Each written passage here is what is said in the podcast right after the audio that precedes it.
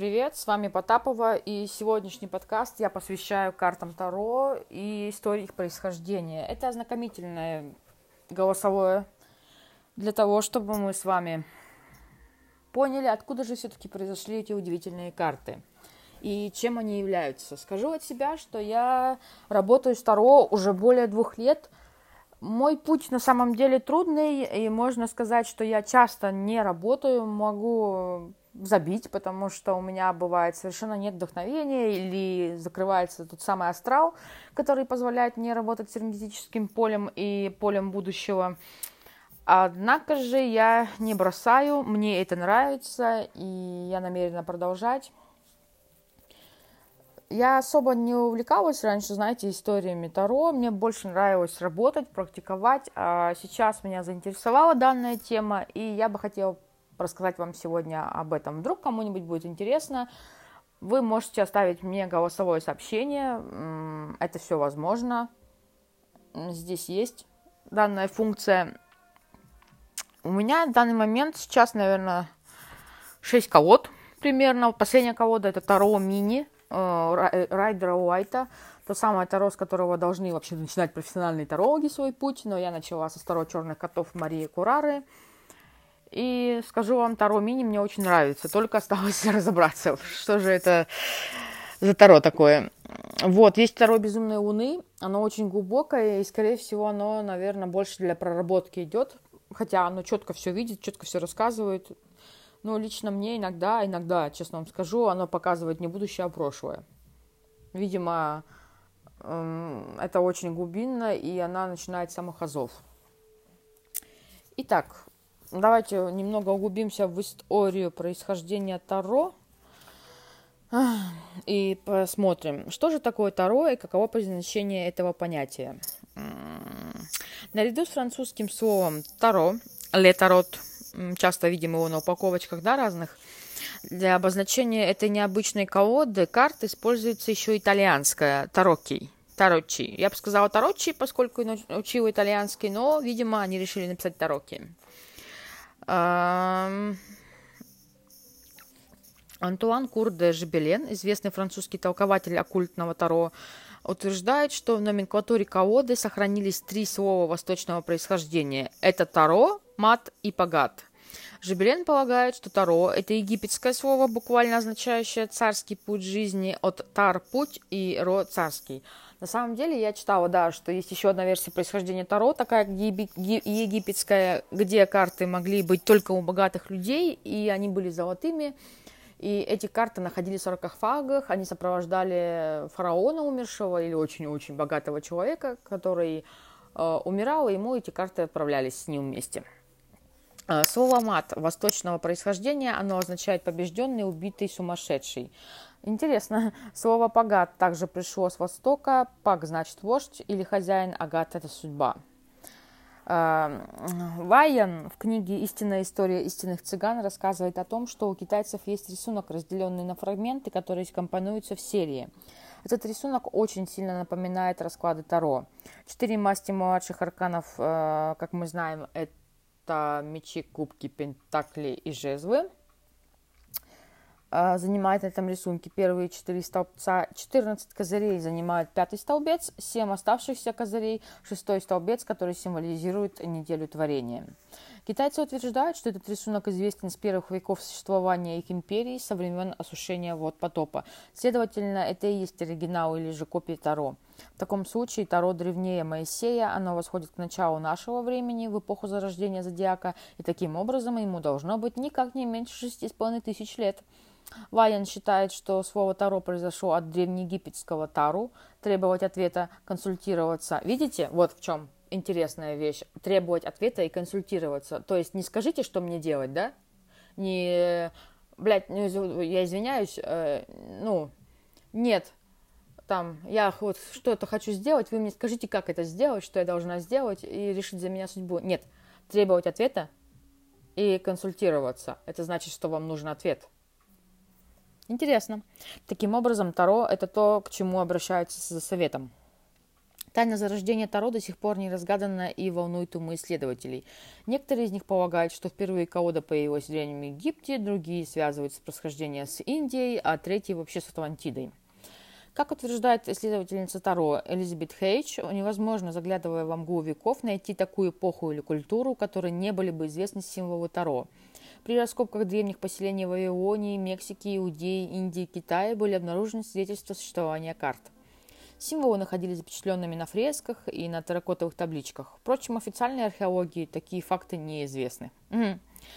Сами карточные игры зародились на Ближнем Востоке приблизительно в XII веке. В последующие века э, в карты с четырьмя мастями играли и мусульманские народы, а именно мусульманы завезли карты в Европу. Вот оно, откуда пошло. Первые письменные свидетельства о карточной игре относятся ко второй половине XIV века, а первые дошедшие до нас карты Таро были нарисованы в Северной Италии в XV веке. Соответственно, Таротчи – это Италия. Есть версия о том, что карты Таро были созданы в 1392 году художником, астрологом и каббалистом Жакмином Григонье по заказу французского короля Карла VI. Но эта версия не представляется убедительной. А, в. А. Чатто в книге «История игральных игр» утверждает, что карты были изобретены в Китае в эпоху Сун и предназначались для извлечения наложниц императора. Э, Этейло, французский таролог, разработавший собственную систему гадания на таро, и другие видные эзотерики, такие как Элифас Леви Кур де приписывали таро каббалистическое египетское происхождение. Ну, скорее всего, да, я бы согласилась, наверное, с этим, потому что очень много историй в основном божества. Ну, как я вот много читала, что Таро только были у богатых людей тогда по сословным классам, да, и у них была возможность э, эти карты использовать. Карты были золотистые, сечения, они шли в гробницы, как я уже говорила, с людьми уходили вместе, были с семьей. Вот так. Поэтому я думаю, что интересно я эта история. Одна из первых колод, дошедших до нас, колода Висконти с Форца, датируемая в 1428 годом. Колода была изготовлена художником Бонифацио Бембо к свадьбе Бьянки Висконти и Франчески Сфорца. Молодожены принадлежали к аристократическим семьям Милана, как я уже договорила, и для членов этих семей по тем или иным знаменательным датам могли изготавливать такие карты. Сегодня Висконти Сфорца название итальянских карт Тароки 15 века. До сегодняшнего дня сохранилось 271 колода. Все они нарисованы от руки. Представляете? Интересно. Uh, происхождение многих колод, карт, вот самих Таро, связано с историей масонства, о чем пишет Курт де Жебелен, который сам был масоном и членом ложи девяти сестер. Итеева, младший советник Жебелена, современник, считает, что масонское таро перегружено символикой и много лет освобождало его от лишних элементов, в результате создав две собственные колоды. По мнению же российского ученого Владимира Шмакова, талантливого таролога эзотерика прошлого века, система гадания, созданная Тейлой по прошествии лет, сохранила наибольшую актуальность по сравнению с современными ей системами. Ну да.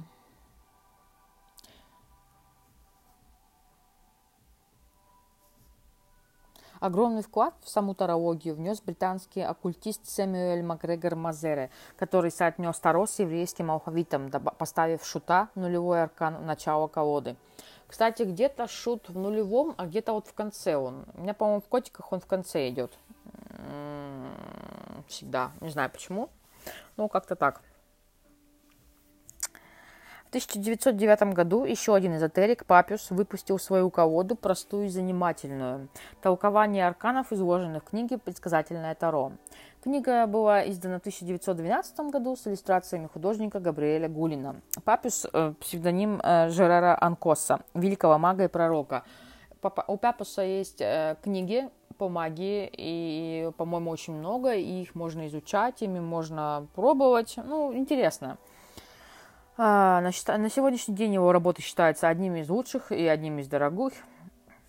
В них он а, остался верен традиции классического герметизма. Последователи Папюса лишь дополняли и развивали его фундаментальные идеи. Папюс посещал Россию дважды. Первый раз в 1901 году. Дальше уже он уже позже приезжал сюда к нам. А, среди других популярных колод, вот как раз мы дошли до этой темы, можно назвать Таро Райдера Уайта. Появившийся в 1910 году, Таро Алистера Кроули с рисунками Фриды Гаррис, появление которого относится ко временам Второй мировой войны, и Таро Джорджа Тавалиона, также известное как «Золотые ступени», датируемое 1978 годом. Эта колонна продолжает традиции Леви, Вирта и Паписа. Вот.